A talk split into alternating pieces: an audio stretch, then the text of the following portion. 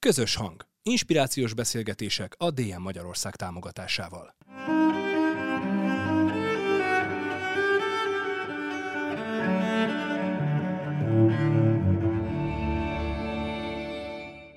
Sziasztok! Ön Kranyik Szintia vagyok, itt vagyunk a VMN Podcast stúdiójában. Ez a Közös Hangcímű műsorunk. Köszöntöm a mai vendégeimet, dr. Gyurkó Szilvia gyerekjogi szakértőt és a Hintalovon Alapítvány alapítóját, és Simon Kornélt színészt, rendezőt, zeneszerzőt. Sziasztok! Hello! Szia! Az első kérdésemhez a Hintalovon plakátjaiból inspirálódtam, ahol különböző ajánlásokat kaphatnak a szülők, hogy hogyan kommunikáljanak hatékonyabban a gyerekekkel, és van egy olyan plakát is, hogy a mi volt a suliban helyett, mit lehet kérdezni, hogy választ is kapjanak az anyukák, apukák. Úgyhogy azt kérdezem tőletek ma, nem azt, hogy hogy vagytok, hanem hogy mi az, ami a legjobb dolog eddig a napban, és hogy esetleg történt-e veletek valami rossz dolog ma. Ki kezdi? Te kezd. Parancsoljál. De kezdjem el. Jó, jó, szerintem a, tehát, hogy sajnos történt rossz dolog, de nem olyan nagyon rossz. Egyébként szorosan kapcsolódik a gyerekekhez, és azt gondolom, hogy a gyerekekkel való hatékony kommunikációhoz. Somika, a nagyobbik fiam, hát ő 11 éves, tehát kis, kis kamasz, és hát ennek minden nyűgével és nyavajájával, persze és szépségével együtt. De ez a kommunikáció, ez kezd egy kicsit az az érzésem, hogy mindig nagyon öntörvényű kisfiú volt, de ez kezd egyre, egyre inkább erősödni, és a kis oroszlán körmeit nyilván rajtunk próbálgatja, meg a határokat is feszegeti. És ez a mi legyen a mai ebéd? Bárányhimlős ezért van otthon, ezért nincs iskolában. Mi legyen a mai ebéd, mi legyen a holnapi ebéd, illetve a holnap utáni ebéd, és ha egyszer kért rántott húst, és azt el is készítette valaki, ugye ez pénzbe, időbe és energiába került, akkor azt illik el is fogyasztani. Mert hogy tegnap megmakacsolta magát, és azt mondta, hogy ő nem eszik rántott húst. És akkor a mi legyen a mai ebéd, és mi legyen a holnapi ebéd, és akkor nyilván ez egy ilyen dominóként így borulnak egymásra a dolgok, és nem tudom. És végül is sikerült, ez volt a rossz dolog, hogy volt egy ilyen összecsattanás, és ami a jó, hogy tulajdonképpen sikerült először is rájönni, hogy mit szeretne. Mert ő, szemáltatóan napok óta bújt egy szakácskönyvet. És, és aztán ráébredtem, vagy ráébredtünk arra, hogy ő tulajdonképpen főzni szeretne. Tehát ő szer- talált egy receptet, amit ő szeretne kipróbálni. De ezt valahogy nem tudta egyenesen elmondani, hanem ő ezt se szeretné, azt se szeretné megenni, ő már azt se szereti, ezt se szereti, valahogy tulajdonképpen mi itt a diffi.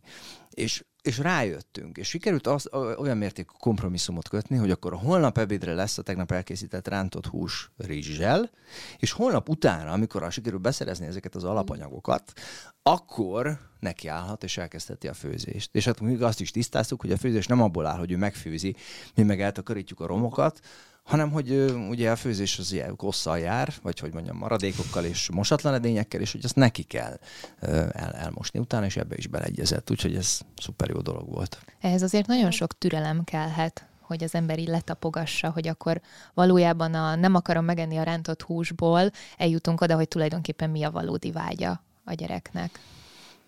Hát meg kíváncsiság szerintem, meg érdeklődés, meg az, hogy Ugye a gyerekeknél ez egy nagyon izgalmas kérdés, hogy nagyon sokszor nem arra kell reagálni, amit csinál, meg amit mond, hanem az érzés, a, amit érzel mögötte. Tehát, hogy nem azt mondod, hogy te így velem nem beszélhetsz, hanem hogy hú, hogy hallom, hogy dühös vagy, és hogy mi történt, ami miatt dühös vagy, vagy, vagy idegesnek érzed magadat. Tehát, hogy, hogy erre szerintem nagyon rátanít egyébként a gyerek, hogy az ember ne arra reagáljon, amit a másik tesz, hanem hogy arra, amit érez, és hogy segítsen neki szavakat adni, és hogy ennek mentén el lehet jessen jutni oda, hogy ő valamit szeretett volna, és hogy ö, olyan nehéz sokszor mondani, hogy mit szeretnénk, hát még nekünk felnőtteknek is, és hogy pláne egy gyereknek. Sok ponton visszatérünk majd még egyébként a, a gyerekneveléshez. Szilvi, neked mi, milyen eddig a napod? Mm, nekem nagyon jó napom volt, mert nekünk keddenként van a, a csapat megbeszélés bent az alapítványban, és hogy most van egy hely a városban, ami az alapítványnak egy éven keresztül gyűjt, úgyhogy az étlapon szereplő ételekből, ha valaki valamit választ, akkor amellett van egy pici hintalovon logó, hm. és akkor um, nekünk, nekünk, nekünk esznek ott az emberek, és ott, ott reggeliztünk, és Isten finom volt, és, um, és kiderült, hogy az Európa Tanácsnak az egyik projektjét is megnyertük, úgyhogy most ilyen... Gratulálunk. Oh, azok a gyerekek, akik nálunk vannak, ők segítik majd az Európa Európa Tanácsot, hogy, hogy hogyan, hogyan tudnak jobban vagy olyan ajánlásokat megfogalmazni, amik például az igazságszolgáltatási rendszert jobban gyerekközpontúbbá vagy gyerekbarátabbá teszik, és ezek, ezek ilyen szárnyakat adó jó, jó dolgok. Igen, különösen, hogy ezek nem, nem csak téged érintő jó hírek, hanem egy valami nagy, nemes célt szolgálnak, szóval az, az elképesztően felemelő érzés lehet tényleg. Hát meg azt tudod, hogy a világ abba az irányba halad, amerre te is nézel, és hogy nem arról van szó, hogy az ember ilyen mhm. kis, kis, nem tudom, őrültnek érzi magát, hogy valahogy látom a világot, hanem amikor azt látod, hogy nagy szervezetek állnak be ugyanabba az irányba, amiben egyébként te is hiszel, hogy, hogy például egy vállás, vagy bármilyen jogi eljárás, az a gyereknek soha nem lesz jogi eljárás. Egy vállás a gyereknek mindig érzelmi, érzelmi az, az soha nem lesz egy, egy polgári peres eljárás egy gyereknek, az mindig egy érzelmi helyzet lesz, és hogy hogyan tudnak bírók, ügyvédek, szülők ezzel valamit kezdeni, hogy ők nagyon szeretnék ezt bent tartani a bíróság épületében, vagy leválasztani magukról. Ennek az érzelmi terhét, de a gyereknek ez meg sose lesz más, mint annak a vesztesége, hogy, hogy ott valami volt egy család, és aztán most valahogy máshogy lesznek egy család, amit egyrészt el kell gyászolni, másrészt meg van benne egy csomó tanulás, amiben én például nagyon hiszek, hogy akár egy vállás is tud a, annyi pozitív üzenetet és annyi jó mintát adni egy gyereknek, ami, amiből úgy tudnak kikerülni, hogy, hogy, tanul, hogy tanultak valami olyat, azon túl is, hogy túléltek jól egy krízist, ami segíti őket az életben jól lenni.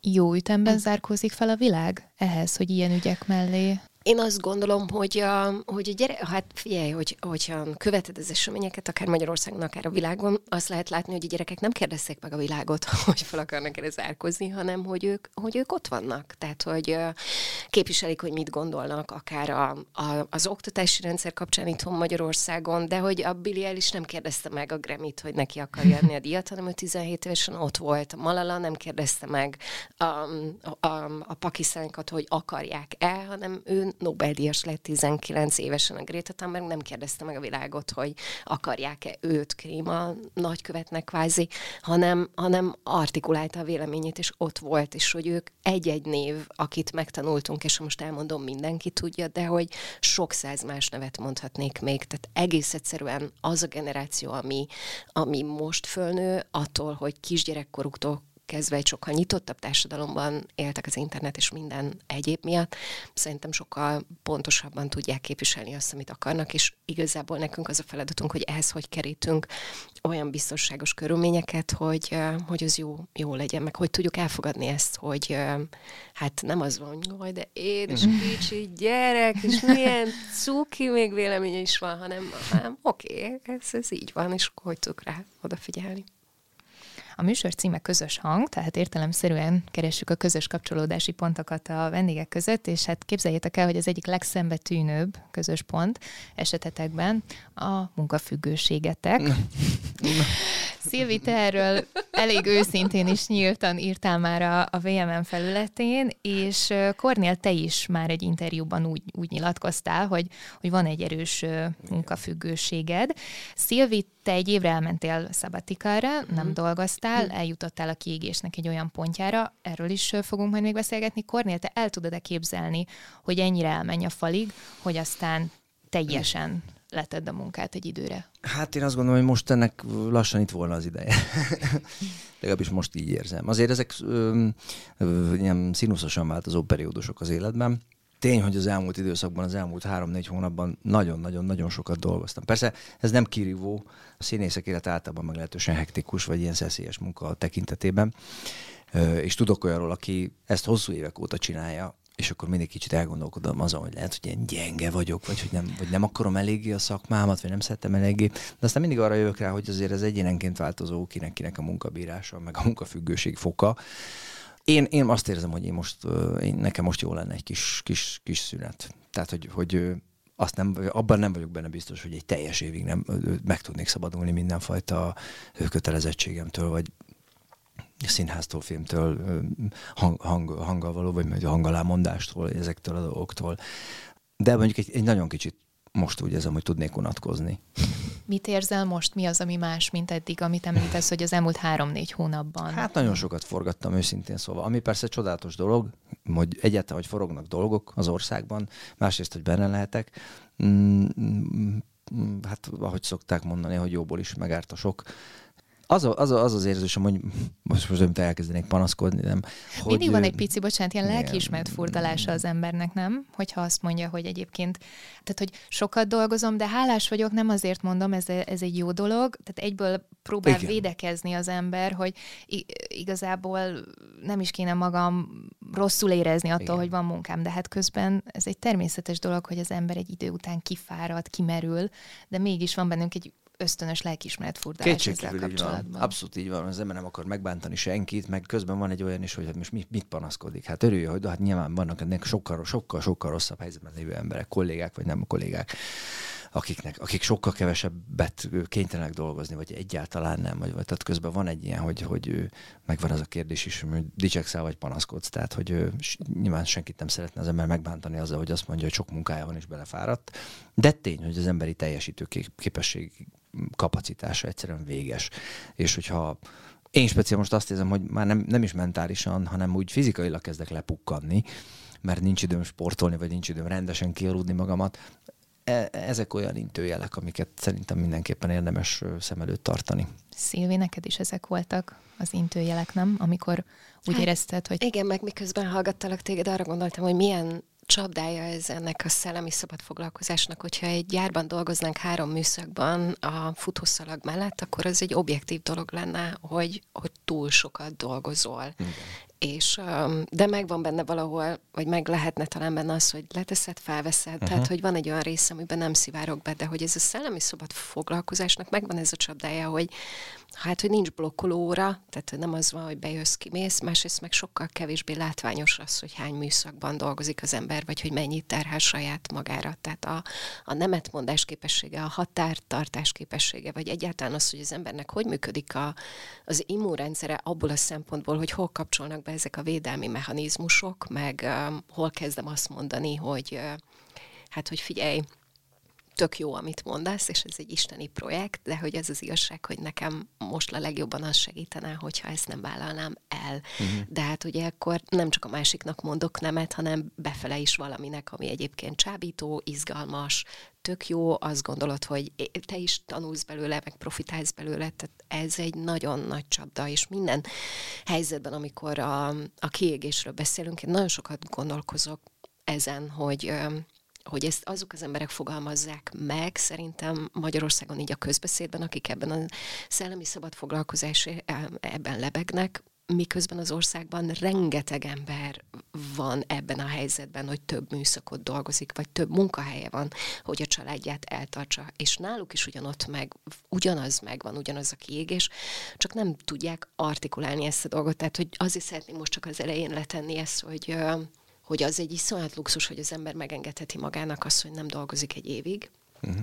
és hogy egyáltalán gondolkozik ezen, hogy, hogy valamit kivegyen, néhány hetet, néhány hónapot, vagy megszületik ez az igény, hogy saját magamról gondoskodjak, de hogy százezrek vannak ebben az országban, akik még csak meg sem tudják fogalmazni ezt, mint szükséglet, hogy figyelj, az nem oké, hogy én este dolgozom az üveggyárban, délelőtt meg dolgozom a nem tudom én hol, és akkor délután még otthon a láthatatlan munkát ezt csinálom. Tehát, hogy van bennem egy nagy-nagy elfogadás és nagy-nagy empátia és együttérzés mindenki iránt, aki ma Magyarországon sok-sok munkát végez, és még azt sem engedheti meg magának, hogy bevallja, hogy ez sok.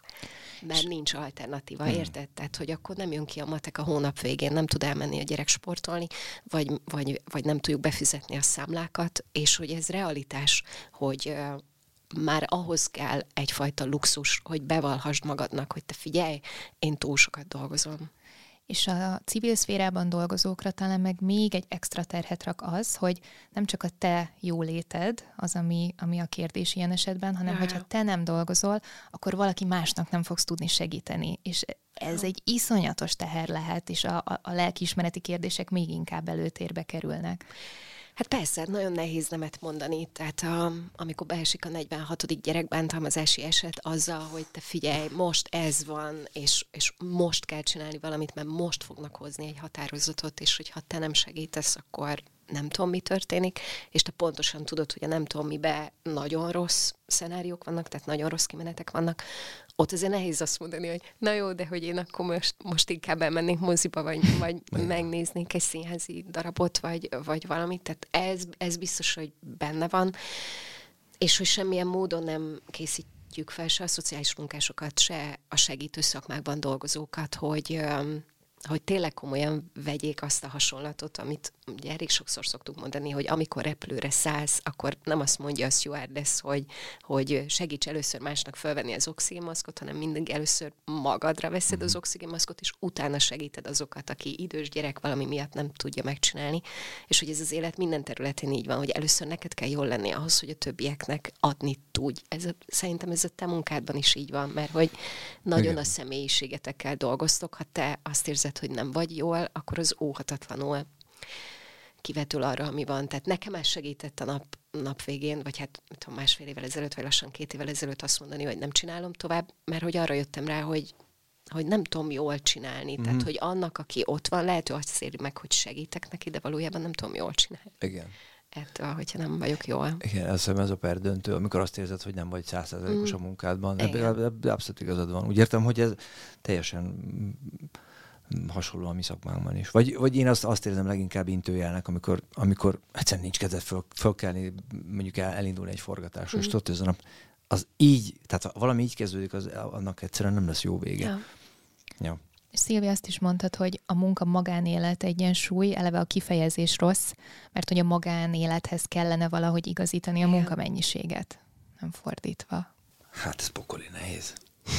ez, nyilván, de hát megint csak hát nyilván nem tudom, egy egész társadalom küzdik ezzel, hogy, hogy a magánélet gyakorlatilag az utolsó, vagy még, még az... Most arra gondolok például, hogy még azt is mondom, hogy hetente kétszer fél órát szakítok magamra, hogy sportoljak valamit, ha más nem fekvőtámaszok, nem. Az, hogy mondjuk a feleségem és én ketten legyünk, mm. úgyhogy nincsenek ott a gyerekek, és nincs ott a munkánk, ami szerintem nagyon fontos, mert ugye a, az, a, az, a, az, az egy, az megint egy külön kis mini társadalom, mm. vagy mini sejt, aminek tehát egyedül is jól kell lenni, meg ketten is jól kell lenni. Igen. Ahhoz, hogy aztán a gyerekek felé és a, és a nagyobb egységek felé is az ember megfelelően tudjon teljesíteni. És akkor még arról nem is beszéltünk, hogy milyennek azok a felállások, amikor mondjuk az egyik gyerekkel vagy, amikor te egyik őtök van mindkét gyerekkel, amikor mindannyian együtt vagytok, szóval, hogy ezek ilyen végtelen számú esetőségek, amikor így alakítgatni kéne azt a kis közösséget, hogy jól legyetek Persze együtt. meg, hogy az embernek van egy elvárás a saját magával szemben, mondjuk, hogy a gyerekével, meg a partnerével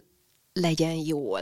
Tehát, vagy, vagy nem tudom, tehát, hogy, hogy, hogy tudjak figyelni rád, hogy, hogy fontos legyen, hogy te hogy vagy, hogy vegyem észre sokszor, rezdül, vagy nem is csak rezdülésekből, de hogy van egy kapcsolódás a másikhoz, de ahhoz, hogy kapcsolódni tudjak a másikhoz, ahhoz nekem nem szabad, hogy a gondolataimat 120%-ig azt töltse ki, ami egyébként a munkához, az elvárásokhoz, a külső megfelelésekhez, a határidők betartásához, a, a mindenféle egyebekhez kapcsolódnak, mert akkor akkor nem vagyok a komfortomban. Tehát, hogyha én egyébként jól vagyok, akkor a másiknak a hülyeségét is jobban le tudom reagálni. De ha fáradt vagyok, stresszel, frusztrálódok, és azt gondolom, hogy most itt vagyok, de valójában ott, meg ott, meg ott is kéne lennem, akkor a másik hülyesége egy pillanat alatt kidob abból a szempontból a toleranciámból, hogy nem úgy reagálok, hogy jó, drágám, és akkor van három mondat.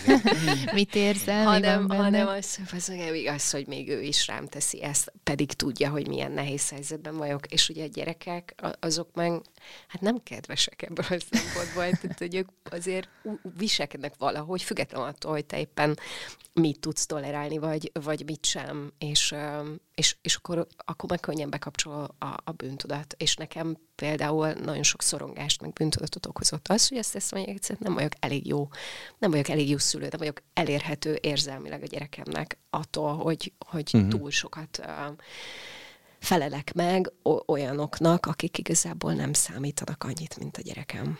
Uh-huh lassan és egy... Akkor, bocsánat, kér, mert ezt megkérdezhetem, hogy, hogy és most, hogy kivetted ezt az egy év szabadságot, gondolom bizonyos dolgokon sikerült elgondolkodni, vagy átértékelni, vagy nem tudom, most jobb. Tehát, hogy újra struktúrálódott a dolog utána, vagy vissza ugyanabban a mókuskerékbe, vagy, vagy... Hát a, azt mondani, hogy a, a pihenő évnek az eleje iszonyat nehéz volt, uh-huh. mert hogy hogy a gyerek meg a család, hogy még egyszer, hogy, el, hogy valójában elhiggye, hogy te ezt megcsinálod, Aha. meg hogy mit kezdenek azzal, hogy most akkor egy elérhető vagy, Aha. meg lehet kapcsolódni. Tehát, hogy ez is egy tanulási folyamat volt, nagyon nagy küzdésekkel, de rengeteget adott. Uh-huh. És most azt veszem észre, hogy hogy nincs kedvem túl sokat dolgozni, hogy, hogy meg tudom ezt csinálni, hogy széthúzom a naptáramat, hogy bűntudat nélkül mondom embereknek azt, hogy figyelj, én idénre már nem tudok időpontot adni, csak uh-huh. jövőre. Ha az neked oké, okay, akkor legyen, ha nem oké, okay, akkor tudok ajánlani valaki más, uh-huh. aki elmegy. Meg azt láttam, hogy Hát ugye másabban nálunk az alapítványban nagyon-nagyon jó szakemberek vannak, akik így egy-egybe át tudtak venni feladatokat, és azt tudtam mondani, hogy milyen jó ránézni arra, hogy ők ennyire jók. Tehát hogy nekem nem kell mindent csinálnom, mert hogy ők, ők megcsinálják helyettem. Tehát, hogy egy picit így, így alázat, vagy szerény, vagy nem tudom, hogy, hogy ez a jó szó, de hogy az biztos, hogy én szakmailag sokkal szerényebb lettem. hogy, ó, mennyi ember van, aki, aki tök jól, sőt, jobban megcsinálja a dolgokat, mint én. Tehát nekem nem kell elhitt, azt hinnem magamról, hogy mindenhol ott kell lennem, mert mindenhol nekem kell kimondanom az utolsó szó. Ezt mondtad is korábban, hogy régen nem volt elég az, hogy te csináld, neked kell a legjobban csinálni. Igen. Tehát, hogy itt is van egyfajta elengedés, hogy elhiszed, vagy, vagy nem érdekel feltétlenül, mm. hogy más is meg tudja olyan jól csinálni. Hát, vagy úgy, úgy is jó, ahogy úgy csinálja. Igen. Meg. Ez nem tudom egyébként, mm. hogy a rendezésben, hogy mert annyit gondolok, gondolkodtam egyébként ezzel, hogy ez vajon analóg egy rendezésre, hogy mennyit engedsz a másiknak, vagy hogy, hogy ez mennyire szól a kontrollról. Vagy a rendezés? Arról, a... Maga a rendezés. Én nem vagyok ilyen kontrollmániás rendező, ezt mm. biztos, és, és teljes, teljes lelkismeret fúdás nélkül állíthatom, hogy én nagyon építek a színészekre. Azt szerintem neked tök jól menne egy szebetike. Igen, igen. De van, van, persze vannak, tehát nagyon sokféle lelki alkatú rendező van, van olyan is természetesen, aki azt szeretné viszont látni minden áron, amit ő kitalált. Uh-huh. És nem, nem különösebben érdekli a színész nyűgenye, vajája, ötlete, kreativitása, uh-huh. stb. Tehát, hogy egy ilyen marionett, én, én nem tartozom ezek közé. És azt sem nagyon szeretem, hogyha engem színészként valaki uh-huh. így instruál, vagy így rendez, akkor általában gyorsan elmegy a kedvem. De szerintem az általánosan jellemző. Uh-huh. Viszont én, én szóval e, e tekintetben azt gondolom, hogy én kíváncsi ember vagyok. Tényleg szeretem az e, e fajta, sőt azt szeretem a legjobban, amikor mondjuk olyan csapattal futok össze, akiket egyáltalán nem ismerek, és nem mm. tudom, hogy mit fog reagálni arra, amit mondok, vagy milyen, milyen kreatív buborékok jönnek elő belőle. Ezek nagy, nagy találkozások tudnak lenni. Hát ugye az szakmailag az nagy tanulság volt nekem, amikor arra jöttem rá a szepetikába, hogy már hogy azért megy el az ember, azt mondtam magamnak, mert hogy minden kérdésre már tudom a választ, de hogy valójában arra jöttem rá, hogy a kérdéseket is tudtam. Tehát, hogy, hogy tudod a kérdést, tudod a választ, hogy mi inspirál akkor, hogy mi, mi az, ami megmozgat, hogy, hogy meddig kell elmenni, hogy, hogy van egy játéktér, amiben mindig játszottál, de hogy azon kívül is van élet, és hogy én 45 éves vagyok, mostanra odaértem, hogy abban a játéktérben, amiben eddig játszottam, a kérdések meg a válaszok úgy nagyjából megvannak, de nem igaz, hogy a világnak ott van vége, ahol az én játékteremnek, tehát hogy mhm. azon túl kezdődik egy csomó minden, és, és mennyit tudok hozzátenni ahhoz a térhez, amiben egyébként mozgom, meg a számomra fontos emberek, meg dolgok vannak, akkor, hogyha elmegyek máshova játszani, és megtanulok valami teljesen más dolgot. Nekem például ezt is hozta a szebetike, hogy valami baromi más dolgot uh, tanulni. Egyszer úgy fogalmaztál, talán pont az elviszlek magammalban, hogy az a szabadság, ha nincs benned félelem. És ez így megütötte a, a fülemet, hogy én azt gondolnám, hogy félelem lehet az emberben, de ha megmeri ennek ellenére lépni, és elég bátor ahhoz, hogy a félelmeivel együtt belelépjen mm. valami új helyzetbe, hogy az én számomra például ezt jelenti a szabad, ez jelenti a szabadságot. Benned nem volt akkor félelem, amikor azt mondtad, hogy na most teljesen új fejezet jön? Hú, hát erre vannak ilyen nagyon, nagyon szép bomontok, hogy a, hogy a félelem nem azt jelenti, tehát hogy, hogy a bátorság nem azt jelenti, hogy nem félsz, hanem azt jelenti, hogy, hogy tudod, hogy félsz, de hogy azzal együtt elkötelezed magad egy érték mellett, és abba az irányba elindulsz. És én ezt továbbra is tartom, hogy akkor vagyok szabad, ha nem kell félnem, ha nem félek attól, hogy amit kimondok, annak mi a következménye, nem félek attól, hogy megfogalmazzam a hmm. véleményemet, nem félek attól, hogy egy konfliktus helyzetbe beleálljak, ha tudom, hogy az a gyerek, vagy az az ügy, vagy az a történet, amit képviselek, az fontos, és abban hiszek, akkor tök mindegy egyébként, hogy mi van, és abban a pillanatban, ahogy azt érezném, hogy ebben nincs meg a szabadságom, akkor nagyon-nagyon elgondolkodnék, hogy vajon a helyemen, helyemen vagyok-e. De az, hogy, hogy, egy, hogy az ember fél, amikor azt mondja, hogy hogy most akkor egy évig mindenféle külső elvár, mindent lerázok magamról, mint a kutya vizet, vagy nem tudom, így lepörgetem, Inkább azt mondanám, hogy bizonytalanság van az emberben, hogy mi lesz, hogy nem tudod, hogy mit hoz a, hogy a holnap. Tehát, hogy ezért mondtam, hogy a kont- mm. hát, hogyha nincs benned az a kontrolligény, hogy pontosan tud, hogy holnap hogy lesz-e, az fontos. És én nem tudtam, hogy hogy fogom ezt viselni, hogy például mennyire fogok unatkozni, rosszul unatkozni, mert az ember tud jól mm. unatkozni, mm. meg tud rosszul unatkozni. Hogy mi fogja kitölteni az időmet, hogy egyáltalán mennyire fogok rátelepedni azokra, akiket szeretek, mert azért az is van, tehát, hogy jaj, most csak vagyok, itt vagyok. Beszélgessünk, társasozzunk. Legó? Le, és lehet, hogy valami tök más csinálna, de én ott vagyok, és akkor ott tudod, rugózom a másikon, hogy biztos-e, hogy neki is erre van szüksége. Tehát ezek nagy, nagy kérdések voltak. A, azt tudtam, azt hiszem, hogy hogy bármi megtörténhet, és ami megtörténik, az úgy lesz jó. És hogy menet közben ezt lehet alakítani az szerint, ami, amit hoz az élet. És így. Kornél, te mondtad korábban, hogy az a leisure állarc, amit láthatunk, az, az, mhm. az, egy, az egy állarc. állarc. És hogy te alapvetően egy elég szorongó, mm. aggodalmaskodó ember vagy. Benned például milyen félelmek vannak?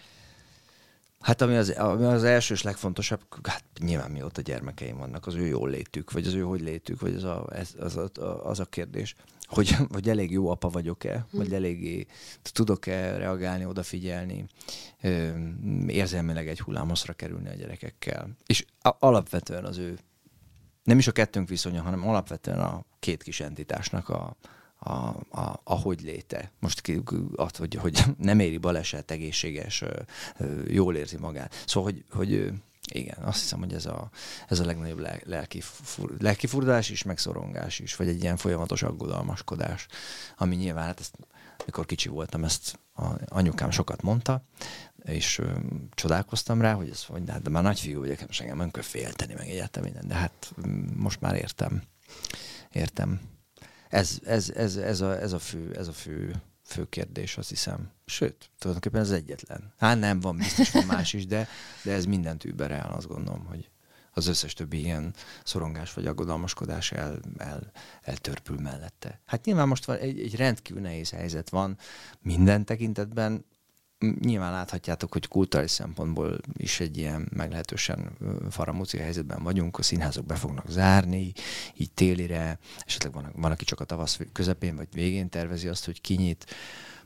Az, az, én, az én mondjuk az elmúlt mondjuk 20, 20 mondjuk én 20, 20 éve, igen, 22 vagy 23 éve vagyok így a pályán, és, és ilyen még nem volt. És mindig a színházat a, mondjuk a, a, a a foglalkozásomnak és a megélhetésemnek is a, így a gerincét kb., ami mondjuk így a Covid ezt jelentősen átalakította, de alapvetően mindig ott van, hogy mi lesz, ha nem lesz színház, vagy, vagy, vagy egyáltalán, vagy csak kicsit, vagy nagyon nem, hogy akkor mihez fogunk kezdeni. Nyilván ez egy elsősorban egy ilyen anyagi természetű ö, szorongás, mert azt gondolom a kreativitást ezer és meg egy úton ki lehet élni. Tehát nyilván van egy ilyen fajta kreatív energia bennem, ami ha nem csatornázódik le, akkor inkább így ellenem fordul, meg a, meg a mm, szorosan mellettem élők ellen kicsit.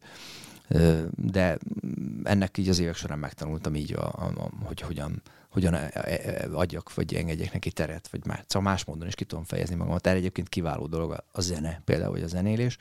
Úgyhogy, úgyhogy ez elsősorban egy ilyen anyagi természetű szorongás. Említetted egy interjútokban, ami közösen készült a feleségeddel, Grillus Dorkával, hogy Dobra is Sarolta Üvegplafon című regényét dolgoztátok. Üvegfal egész pontosan. Jaj, bocsánat, üvegfal, rosszul írtam fel, ne arra, hogy. És abban van egy egész fejezet, ami a pénzügyekről szól. Uh-huh. És hogy nagyon érdekes volt megtapasztalni, hogy a közönség hogyan reagál Igen. arra, hogy milyen feszült dermecsen van a nézőtéren, mert erről nem beszélünk. És Szilvi, te erről írtál már cikket, hogy mennyire fontos lenne a gyerekekkel is beszélni erről, hogy erről is akkor mi is most beszélgessünk egy kicsit, hogy, hogy van egy ilyen nagyon terhelt időszak most, ami a színházban és a művészi területeken dolgozó embereket hatványozottan érinti, meg egy csomó mindenki Igen. mást is, hogy hogyan kellene erről egymás között beszélgetnünk, és hogyan kellene a gyerekeinkkel. És hogy ti például Kornél beszélgettek gondolom a kicsivel nyilván nem. Igen, vele még nem, nem annyira. Bár azért néha neki is elmondjuk, hogy most el kell menni, azért kell elmenni, mert, mert mi dolgozunk, és a felnőttek világában az úgy van, hogy dolgozunk, akkor pénzt keresünk, és ha pénzt keresünk, abból tudunk venni mindenféle dolgokat, például ételt, játékot, stb. Szóval azért szerintem ezt a Somika esetében is megpróbáltuk ideje korán mama miért mész el, papa miért mész el, teljesen természetes reakciók egy kisgyerek részéről, de hát hogy ezt megpróbálni logikusan megokolni, megindokolni, hogy miért nem vagyunk most ott, és miért, miért vagyunk elérhetetlenek, hogy a következő, mit tudom én, 12 órában, vagy, vagy valahogy így. Nyilván ez egy ilyen fontos dolog. Azt hiszem, hogy Somikával például ma ennek az ebéd, mit ebédeljünk kapcsán is volt egy ilyen, nem is csörte, de mondjuk egy ilyen kifejtése annak, hogy milyen időszakot élünk, hogy ez miért okoz bennünk bizonytalanságot, miért az átlagosnál, miért van az átlagosnál nagyobb feszültség bennünk, hogyha az van, hogy én most ezt nem eszem meg, mert én most nem tudom, szeretnék az indiai étteremből rendelni. Nyilván ez, most rögtön egy ilyen, ilyen trigger, hogy már megint iszonyú sokba kerül a kaja, hogy fogunk megélni, stb. stb. Ezt azért azt gondolom, hogy meg, mi, mi legalábbis megpróbáljuk minden egyes adandó alkalommal mm, körbejárni ezt a témát, és logikusan, lehetőség szerint érzelemmentesen, de, de mégis tényszerűen fölvázolni azt, hogy most mi a stájsz, és hogy miért nem engedhetjük meg magunknak azt, hogy mondjuk azon a színvonalon éljünk, mint mondjuk egy évvel ezelőtt. Hát én ott, ott kezdeném, hogy nem a hogyan a kérdés, hanem hogy egyáltalán beszéljünk erről, hogy ne legyen tabusítva ez a történet, és hogy ne gondolják azt a szülők, hogy attól, hogy ők valamit nem tesznek ki az asztalra, attól a gyerek nem érzi, hogy, hogy ott van egy feszkó. Ha viszont nem tudja, hogy mitől van a feszkó, mivel a gyerekek világának a középpontjában ők maguk vannak, ezért azt gondolja, hogy miatta van a feszkó. Tehát amikor a szülők azt gondolják, hogy azzal kímélem meg a gyereket, hogy nem beszélek vele a nehézségekről, meg a problémákról, valójában megfosztják a gyereket attól, hogy értsék, hogy mitől vannak azok az érzések, amiket ők levesznek. Tehát a gyerekeknek nagyon jó szenzuraik vannak az érzésekre, de, de hát ugye nem minden az, ami átmegy kognitív szinten, vagy, vagy fejben. Tehát én mindenkit arra biztatnék, hogy, hogy beszéljenek, hogy kérdezzenek, hogy, hogy osszanak meg ebből az érzések szintjén is, hogy figyelj, most feszültebbek vagyunk, mert hogy nagyon sokat kell gondolkodnunk arról, hogy, hogy hogyan fogunk kijönni a következő hónapban, de hogy mindent megteszünk azért, hogy ehhez találjunk megoldásokat. Tehát, hogy ha hozzá tudjuk rakni azt, ami a gyerek számára megnyugtató, hogy nem arról van szó, hogy szorongunk, szorongunk, és ezt pakoljuk rá a gyerekre, akkor ugye bevonjuk őt egy felnőtt mm, játszmatérbe, amiből se nem tanul, se nem segítünk neki. Ha viszont úgy tudjuk ezt keretezni, hogy mi ezen dolgozunk, mi ezen gondolkodunk, hogy mi is küzdünk ezzel a helyzettel, helyzettel, de ilyen ötleteink vannak. Te mit gondolsz erről?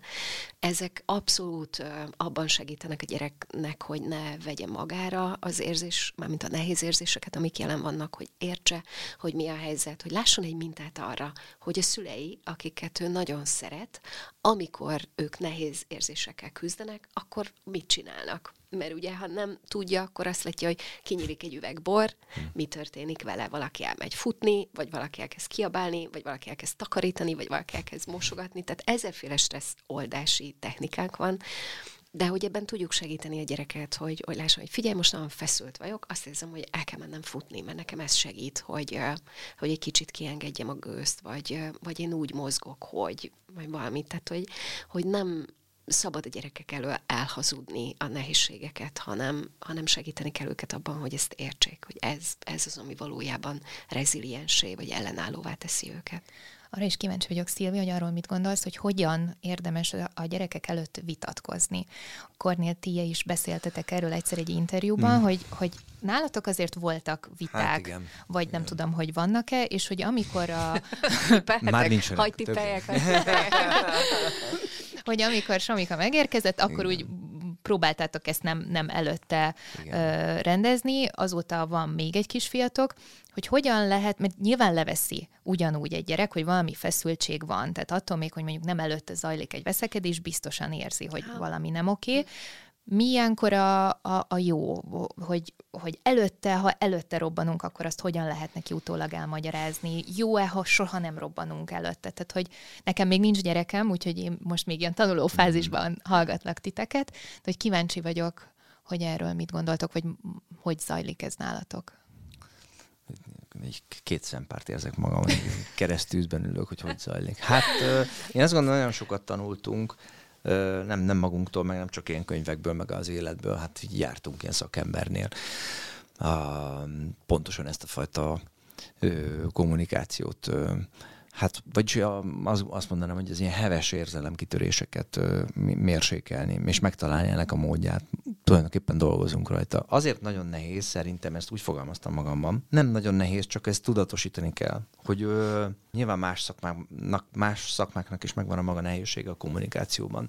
Én, én a saját, én egyszer csak arra jöttem rá, hogy ö, nyilván ez ilyen társas kapcsolatokban, szóval egyfajta tükörként, így, így, mint ilyen reflexió, tapasztaltam, hogy nekem tényleg indulatkezelési zavaraim vannak, pedig nem voltak. Tehát, hogy így gyerekkorban nem, kifejezetten csöndes gyerek voltam, sokat olvastam, kevésszer így jöttem ki a sodromból, tényleg ilyen kifejezetten nyugodt kisfiú voltam. És hogy, hogy, hogy mondjuk így, így a fiatal felnőtt koromtól kezdve így a társas kapcsolatomban megjelent egyfajta ilyen kezelhetetlen indulat, ami így gyakorlatilag mint egy ilyen lila köt tényleg.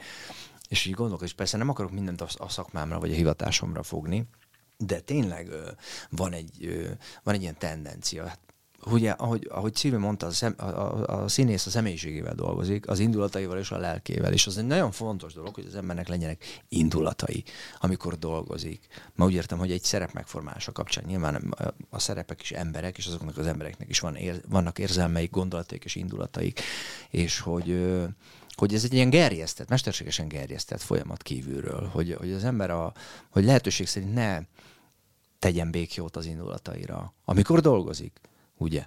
Tehát, hogyha valami, jön valami fajta indulati impulzus egy ilyen szerep vagy egy ilyen helyzet kapcsán, akkor azt, azt, azt ki kell engedni, sőt, mindent el kell követni annak érdekében, hogy ez olyan amplitudójú legyen, ami mondjuk passzol az adott helyzethez, és aztán később ezt újra és újra öm, meg kell tudni ismételni. Csak hogy ez, ez, a, ez a fajta attitűd, ez szépen lassan átszivárgott így a mindennapi életben. Tehát az, az volt az érzésem, hogy, hogy, hogy mivel nem tudom, hogy tudatosan, vagy, vagy a tudatküszöbben, vagy tényleg tudat alatt, de hogy az ember azt érzi, hogy attól, hogy indulatos, ennek van egy ilyen komoly elfogadása, sőt egy ilyen kívánalom, hogy, hogy legyenek indulataid, és még pedig elég sok, és nagy, és erős, és szélsőséges. És hát ez, nyilván ez egy ilyen folyamatos pozitív feedback érkezik mondjuk a rendezőtől, vagy a közönségtől, hogy micsoda energiákat tud magában megmozgatni ez a színész. Ez egyszer csak, ha az ember nem vigyáz, már pedig én nem vigyáztam, és nem tudatosítja magában, hogy ez nem a színpad, ez a való élet, és itt jobb ezt, ezt nem, nem, nem, nem ezen az úton járni, akkor ez, ez szépen átszivárog a magánéletbe, és, és bizonyos feszült, vagy feszültségterhes, vagy, vagy ilyen összecsattanásra alkalmas helyzetekben az a fajta válasz jelenik meg, vagy jelent meg az én esetemben, ami, ami azt gondolom, hogy, a, hogy az asszertív kommunikáció tekintetében egyáltalán nem kívánatos, mert rögtön egy ilyen, tényleg egy ilyen, egy ilyen, egy ilyen agresszív, egy ilyen tomboló gorillává ö, változtam időnként. De tisztelettel jelentem, hogy, hogy realizáltam ezt a dolgot, és magam is dolgozom szupervízió segítségével azon, hogy ez egy, a, a, tehát hogy egy, legyen egy éles határ, legalább ebben, a, mert úgyis óhatatlanul hazavisszük a munkát, de legalább az indulatainkat tudjuk féken, legalábbis én tudjam féken tartani akkor, amikor, amikor nem a színpadon, és ezen nem dolgozni kell, hanem, a, hanem, a, hanem egy hétköznapi helyzet van, ahol jó lenne valami fajta kompromisszumos vagy asszertív kommunikációt vagy megoldást találni. Szóval én, én, én erről tudok beszámolni. Szerintem az utóbbi időben egy ilyen meglehetős javulás állt be a, esetünkben és tekintetünkben. Ahhoz nagyon tudok kapcsolódni, ez a mm, nagyon jól szabályozott, sokat olvasó, rendes gyerek voltam én is. Igen, én is egyébként. Ah. ez, Viszont ennek az volt a következménye, hogy nekem egy nagyon hosszas tanulási folyamat volt a saját érzéseimhez való hozzáférés. Mert ugye mondjuk a jogi szakma az nem az, ahol az mhm. érzések megélése olyan, olyan elfogadott lenne. Igen.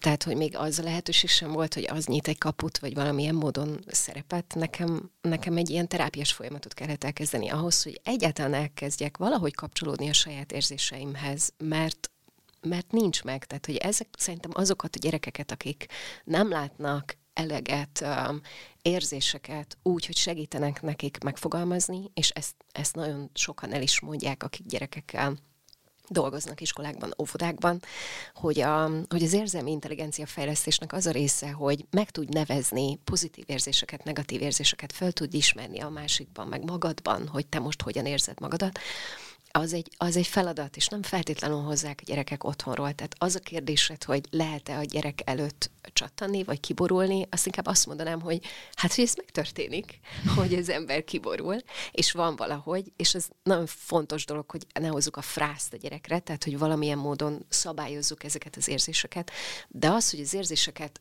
hogy, hogy a gyerek tapasztaljon ilyet, hogy én például kurva ideges vagyok most ezen a ponton, és én ilyen vagyok, amikor ideges vagyok, mm. és ezt csinálom ahhoz, hogy jól legyek ebben a helyzetben, és utána így tudok beszélni erről, és így tudom segíteni a környezetemet, hogy értse, hogy velem mi történt. Mert lehet szótlanul belül pufogva csapkodni, és mindenkit lecseszni azért, mert előrhagytad az oknit, mert nem mosogattál el, mert már megint kinyitvattad az ablakot, meg fölcsavartad a termosztátot, meg nem tudom, és akkor csak azt érzik, hogy feszkós vagy, meg lehet úgy csinálni, hogy, hogy, hogy ezt kiteszed, hogy figyelj, most rohadt ideges vagyok, mert az történt a munkamelyemen, hogy, és nekem ebben a helyzetben az segít, hogyha egy kicsit takarítok, mert az mozgatja ki belőlem a feszkót, és most kérem, hogy most egy kicsit hagyjatok, és aztán utána ez meg ez történik, és jobban leszek, és beszélünk erről az egészről, és akkor van a gyereknek valami hozzáférése, érzésekhez, meg helyzetekhez, meg hogy ebben mit lehet csinálni, és akkor nem, nincs teljesen magára hagyva. Én, én úgy nőttem fel, hogy én teljesen magamra voltam hagyva ezzel, hogy, hogy a negatív érzéseket az ember mit kezd, azon túl, hogy elfolytja. És hogy, hogy gyerekként elfolytod, így úgy kijön, nekem még kamaszkorom se volt, tehát én még csak nem is lázadtam, de hogy ettől aztán lett egy olyan fiatal felnőtt korom, amiben a szorongás nagyon elől volt, az, hogy, hogy megijedtem a negatív érzésektől, hogy nagyon kétségbe tudtam esni akkor, hogyha nem voltam boldog. Tehát, mm-hmm. hogy, hogy mi van akkor, miközben hát az életben általában az van, hogy az ember körül nem kerek minden, és hogy, hogy elviselni, meg elhordozni ezt, hogy ez így van, és hogy ezekben a helyzetekben mit lehet csinálni, vagy egyáltalán elhinni azt, hogy te figyelj, elmúlik. Tehát, hogy van ilyen, uh-huh. Vagy ideges, történik valami, és aztán ezen túl vagy. Hogy ne gondold azt, hogy ez mindig így lesz. Szóval, hogy, hogy én mindenkit erre, erre biztatnék, és egyébként ennek nagyon jó szakirodalma van a Vekerditől kezdve nagyon sok mindenkiig, akik ezt mondják, hogy legyen önazonos hogy működj úgy, ami egyébként belülről jön, nyilván ne tedd rá a gyerekre azokat a dolgokat, amik nem az ő részei, és hogy segíts neki, hogy értse ezt az egészet, és, és kap, kapjon egy, egy nem, nem tehát hogy legyen egy palettája annak, hogy helyzetekben hogy lehet reagálni, hogy ki hogyan kezeli, hogy legyenek különböző mintái. Mindegyik jobb a, az elfolytásnál. Mm. Azt hiszem hétköznapi helyzetekben ti mennyire tudtak segítséget kérni, és főleg Szilvi rád vagyok kíváncsi, akinek az a hivatása, hogy másoknak segítsen. Hogy mennyire tudnak az emberek segítséget Nem, kérni? Te. Hogy én mennyire Igen. tudok segíteni? Ez önmagában beszédes válasz. hát, hát egyáltalán nem könnyű. Úgy, úgy önmagában megfogalmazni azt, hogy valami, valami nehéz. Nekem a legközelebbi barátaim találták azt ki, hogy, hogy legyen egy kódszavunk az elefánt. Tehát, hogy van, hogy, mm. hogy, hogy hogy nem kérik tőlem, hogy rögtön el tudja mondani, hogy mi a baj, csak azt kérik, hogy legalább ennyit mondjak, vagy írjak, hogy most elefánt van, és akkor tudják, hogy most, hm, hogy most akkor valami nehéz, és hogy oda fogok tudni majd egyszer jutni, hogy majd beszélek arról, hogy mi történt, de, de hogy ez nem, ez nekem nagyon nem könnyű. És, um, és ettől, hogy azt gondolom, hogy még ezt is tűrni kell, meg még ezt is tűrni kell, meg még az is belefér, meg tulajdonképpen még azt is elbírom, meg, meg mindent is, ettől aztán meg tényleg a egészen extrém dolgokba tud hajlani a dolog. De, de azt is látom, hogy ezzel egyáltalán nem vagyok egyedül, ez részben generációs dolog is, hogy, hogy mennyire tanulnak rá a mostani 40-esek, vagy tanultak rá gyerekkorukban a mostani 40-esek arra, hogy hát, hogy igazából magadra számíthatsz, uh-huh. meg az a gyengeség jele, hogyha te segítséget uh-huh. kérsz, vagy megosztasz bármilyen módon, és uh, egy igazi férfi nem sír, Igen. egy igazi nő az nem kiabál, és úgy egyébként így a saját szükségleteit is csak mondjuk a férje, a gyereke, a családja, a nagyszülők, nem tudom, mögé rak, és még a kutyát is hamarabb viszi lepisélni, mint hogy ő elmenjen vécére. Szóval, hogy um, hogy, hogy e, e, ez a szükséglet um, sorrend van, am, amiből kijönni nem, nem könnyű. És, és szerintem életem végéig fogok ezzel, ezzel küzdeni, hogy hogyan, hogyan tudok ebben, mert ehhez kell egy biztonságérzet is, hogy mennyire fogom tudni magamat úgy biztonságban érezni emberek között, hogy, hogy tudjak ilyen dolgokat kommunikálni. Abban nagyon bízom, hogy az, amit én ezzel kezdtem, azt az én gyerekem már úgy tudta látni, amiben van egy, egy, egy fokkal több, mint arra, hogy ezzel mit lehet kezdeni. Pont ezt akartam még kérdezni, hogy sok esetben, ha az embernek vannak sérülései, hozott mintái, akkor amikor szülővé válik, azt gondolom, hogy ott van egy erős fordulópont, hogy már nem csak magad miatt akarod ezeket tisztába tenni, mm. helyre rakni, hanem a gyereked miatt, hogy neki már valami más példával járj elő. Mm. Igen, mindenképpen, abszolút. Abszolút. Én nagyon szorongó gyerek voltam kifejezetten. Csöndes és szorongó. Tehát én is kicsit egy ilyen ne szentelenkedj, tehát ebben a fajta világban nőttem föl. Annyira szorongó voltam, hogy, hogy amíg nem volt mondjuk egy karórám, gondot jelentett bárkitől is megkérdezni, hogy mennyi az idő. Vagy hogy merre van ez, vagy merre van az. Emlékszem egy ilyen esetre, amikor így először jártam egyedül Budapesten, vagy, vagy mit tudom, az elsők között, ilyen gügő kis rác vagyok, és hogy, hogy Székesfehérvár felől érkeztem a busszal, és tulajdonképpen az volt az elhatározásom, hogy haza stoppolok Szegedre, és hogy megtalálni az M5-öst. De ugye tényleg harmadszor voltam Budapesten, és hát én azt hiszem, hogy a déli pályaudvarnál kötöttem ki valahogy, de azt sem tudtam, hogy, hogy, hogy Pesten vagyok-e, vagy Budán. Tehát, hogy ez a kaland, e, aztán egy ilyen két órával később beláttam, hogy ez lehetetlen küldetés. Tehát így, ezzel a fajta attitűddel, hogy nem, hát ő biztos nem fog válaszolni. Nem, ő se, nem, olyan csúnyán nézett meg. Tehát, hogy ez így nem fog, nem fog menni, úgyhogy végül is felszálltam egy buszra, és úgy értem haza mindenféle viszontagságok mert Tehát, hogy hogy ez így ne, nagyon, nagyon nehéz volt, ez a segítségkérés. És, és ez persze sosem volt kimondva így amiket Szilvi mondott, ezek a, mm, hogy mondjam, előítéletek, vagy ezek a premisszák, hogy az igazi férfi nem sír, és a gyengeségére, hogyha segítséget kész, és nem tudom, csak nyilvánvalóan ez egyfajta modellkövetés volt. És viszont mm, ideje korán, 18 éves korom körül a kezembe akadt. Én akkor pszichológia szakra készültem, és mindenféle irodalmakat olvastam, és én már nem tudom, hogy kinyomta a kezembe Eliot Aronzonnak a Társas Lény című könyvét. És azt gondolom, hogy ezt nagyon jó időben olvastam el. Nagyon sok előítéletet megváltoztatott bennem, vagy nagyon sok mindenre csodálkoztam, hogy jé, Jézus ereje, hát én, én magam is így gondolkodom. És ö, sok olyan apróságot égetett be a fejembe, amiről, amiről már akkor azt éreztem, hogy ez, ez nem jó, hogy én így élek, és hogy ebbe változni és fejlődni kell. És, és ott ezek a kis, kis mondatok így időről időre így különböző helyzetekben föl, fölbukkantak a fejemben. Például amikor az volt, hogy, hogy, hogy a társadalom többsége azt gondolja, hogy segítséget kér így egy gyengeségére, és azt gondoltam, hogy nem, én már pedig én nem fogok így élni, és hogyha nehéz helyzetben vagyok, akkor segítséget fogok kérni, vagy segítséget fogok nyújtani, mert itt még valami olyasmi is volt, hogy a segítségnyújtás is, is egyfajta ilyen gyengeség, hogy én segítek a másiknak. Hm. Az a lényeg az, hogy az, az, az, egy, az egy nagyon jó könyv, és, és nagyon azt gondolom, hogy számos előítélettől segít megszabadítani az embert, és egy ilyen jobb mesdjére terelni annak érdekében, hogy vagy például az érzelmek kommunikációja, az, a, a mentalizáció, az, hogy ezt, ezt elmondani, hogy én most iszonyúan dühös vagyok és nem csak csapkodni, és nem tudom, csak egy-egy ilyen konfliktusban azt mondani, rettenetesen dühössé tettél ezzel a mondatoddal. Most olyan mérges vagyok, hogy föl tudnám verni ezt a, ezt a bögrét. És az van, van olyan hatású, mint hogy az ember tényleg megteszi. De nem törik össze a bögre, és az embernek magának is sokkal jobb lesz. Igen, utána nem lesz lelkismeret furdalás, hogy kifordultál magadból, igen, és valami igen, olyat csináltál, igen. ami ami már nem visszafordítható. És most hogy megy a, a segítségkérés? Én szerintem elég jó, bár azért néha vissza, ezek a régi reflexek visszatérnek, nyilván ez egy olyan dolog, amit valószínűleg én is életem végig mm. fogok ezzel dolgozni, hogy hopp, most megint, megint most megint az van, hogy most nem, nem merem megkérdezni, hogy mennyi az idő, persze nyilván más helyzetekben, más, más emberekkel, de alapvetően azt gondolom, hogy ez a könyv akkor nagyon jó irányba terelt 18-19 éves korom környékén, és hát már csak azért se fogok, fogok úgy viselkedni, hogy azt gondolom, hogy elvárja tőlem a többségi társadalom, hogy viselkednem kell. Például sírok, ha sírni kell. Helyes.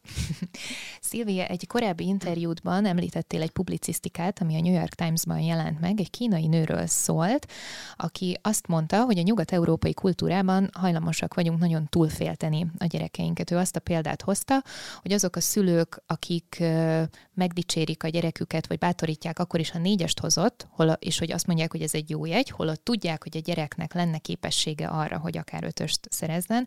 Ez mennyire távol áll a kínai kultúrától, ahol a maximalizmus az etalon, és, és ha jól emlékszem, valami olyasmi volt, hogy a, a gyerek addig nem mehetett pisilni, nem ehetett, nem fekhetett le, amíg nem tökéletesítette a zongoradarabot.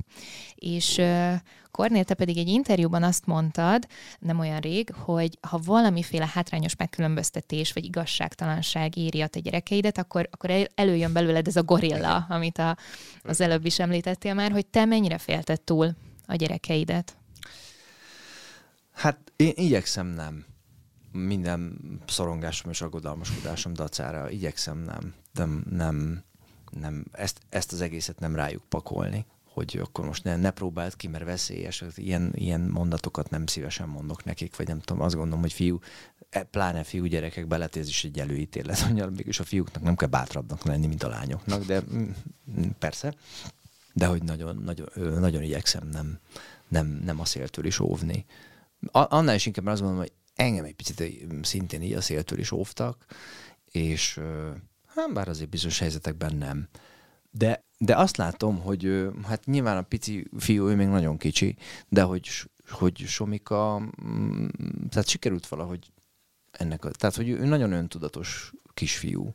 Nincsenek problémái például ilyenekkel, hogy segítséget kérjen, vagy hogy megszólítsa a pincért, vagy oda menjen valahova és kifizesse, ami neki tetszik, vagy ilyesmi. Tehát azt gondolom, hogy valamilyen, valamilyen szinten sikerült nem túlfélteni őt, és nem izolálni a társadalomtól, és egy ilyen, ilyen kis elefántcsontoronyba elzárni, hanem hogy úgy két lábbal áll a földön, és, és tudja, hogy mik a vágyai, hogy ezeket hogyan érheti el, és ezeket így tényleg artikulálni is tudja. Úgyhogy azt hiszem, hogy egyelőre, egyelőre oké. Okay. Az is egy paradigmaváltás ma, hogy, hogy a gyerekek mondhatnak, sőt mondjanak nemet, mert akkor megkímélhetik magukat később olyan helyzetektől felnőtt korban, ahol nem mernek nemet mondani, és valamiféle akár... A gyerekkorban is. Igen. Uh-huh. Szóval, hogy, hogy ez is ez valami nagyon más már ebben a generációban, mint amiben gondolom én ti felnőttetek.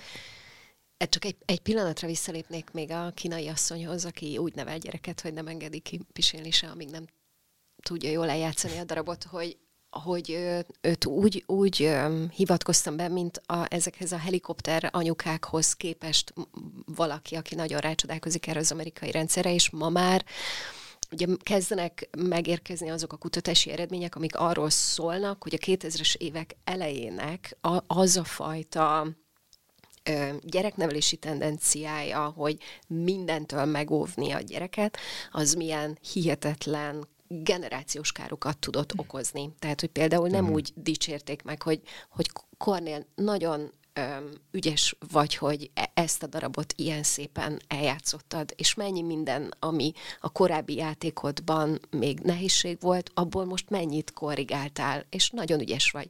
Hanem azt mondták, hogy Kornél ügyes vagy. Hm.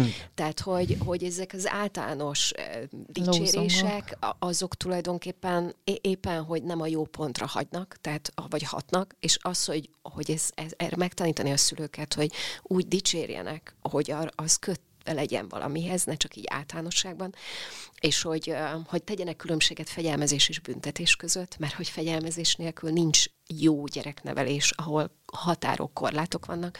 A büntetés az viszont valami olyan, amit nagyon szeretnénk, hogyha kikerülne a mhm. gyereknevelési eszköztárból, mert az egy gyerek, aki valamit hibázott, nem lehet azzal büntetni, hogy nem tudom, bezárom a szekrénybe, egyébként se zárja be senki ezt a témát, nagyon szépen kérném, de hogy, hogy különbség van fegyelmezés meg, meg büntetés. Um, között, és, és ugye a 2000-es évek elején volt ez, ez, főleg az Egyesült Államokban volt, hogy abszolút kilengett az inga, tehát mondjuk a piroska és a farkas darabot, azt, azt csak úgy adhatták elő nagyon sok iskolában, hogy, hogy ott a farkas nem lőtték le, mert hogy ez erőszakos, és akkor csak nem tudom, mi történjen vele, küldjék el, vagy valami, ami egy nonsens, tehát hogy inkább arról beszélünk most, hogy mennyire fontos, hogy egyébként a, hogy, hogy jól dicsérjük a gyereket, hogy jól kísérjük őt, hogy hogy erre például ráébresszük, hogy mennyiféle bátorság van. Én sose leszek úgy bátor, mint a Kornél, de hogy saját magamhoz képest azt gondolom, hogy sokkal bátrabb vagyok, mint, mint korábban. Nálam ez máshogy van behúzalozva.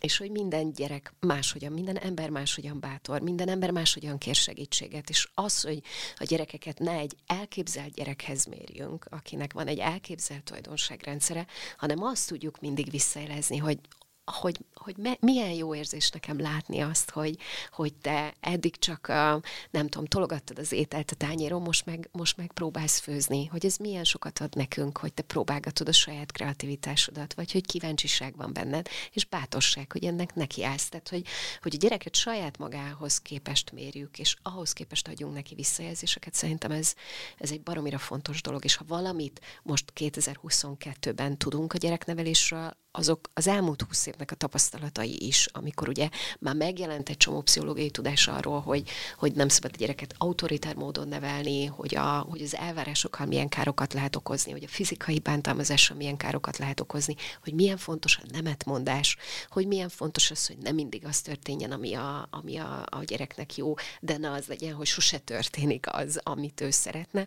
Tehát, hogy valahogy ez az egyensúlykeresés zajlik például ezért az alapítvány szimbólumai hintaló, mert, mm. hogy, mert hogy, az, hogy az egyensúlykeresés, hogy nem jó vagy rossz, vagy így vagy úgy, hanem hogy, hogy, kibil, hogy egy kiskamasz gyerek ki tud billenni az egyensúlyból, és nem az lesz az új egyensúlya, ami volt fél évvel ezelőtt, hanem egy új egyensúlyi szinten talál valamit, és hogy az egész életünk erről szól, hogy kibillenünk, visszabillenünk, kibillenünk, visszabillenünk, nem, nem úgy eresztünk gyökeret, ahogy egy tölgy, hanem, hanem más formában. És hogy ezek, ez, ezeket a rezgéseket, kibillenéseket, visszabillenéseket azzal a hittel és azzal a reménnyel követni, hogy meg azzal a bizalommal, hogy a gyerek vissza fog találni a saját egy egyensúlyához, az szerintem az fontos. Na például ez a segítségkérés, hogy figyelj, vagy nem azt mondani, hogy bajban vagyok, hanem figyelj, aha, hogy kibillentem az egyensúlyomból. Mm. És hogy most valamit csinálni kéne, hogy, hogy valami visszaálljon. Nagyon szépen köszönöm nektek ezt a beszélgetést, és nagyon köszönöm, hogy azt érezhettem, hogy van remény, hogy ha szülő leszek, akkor nem biztos, hogy mindent rosszul fogok csinálni, legalábbis engem ez abszolút az, az erősített meg. Annyira bölcs dolgokat mondhatok, hogy, hogy kellő odafigyeléssel, meg tudatossággal lehet ezt úgy, úgy csinálni, hogy ha nem is tökéletesen, de, de jól. Úgyhogy tényleg nagyon szépen köszönöm. Dr. Gyurkó Szilvia és Simon Kornél voltak a vendégeim. Mi is nagyon köszönjük. Köszönöm szépen. Sziasztok! Música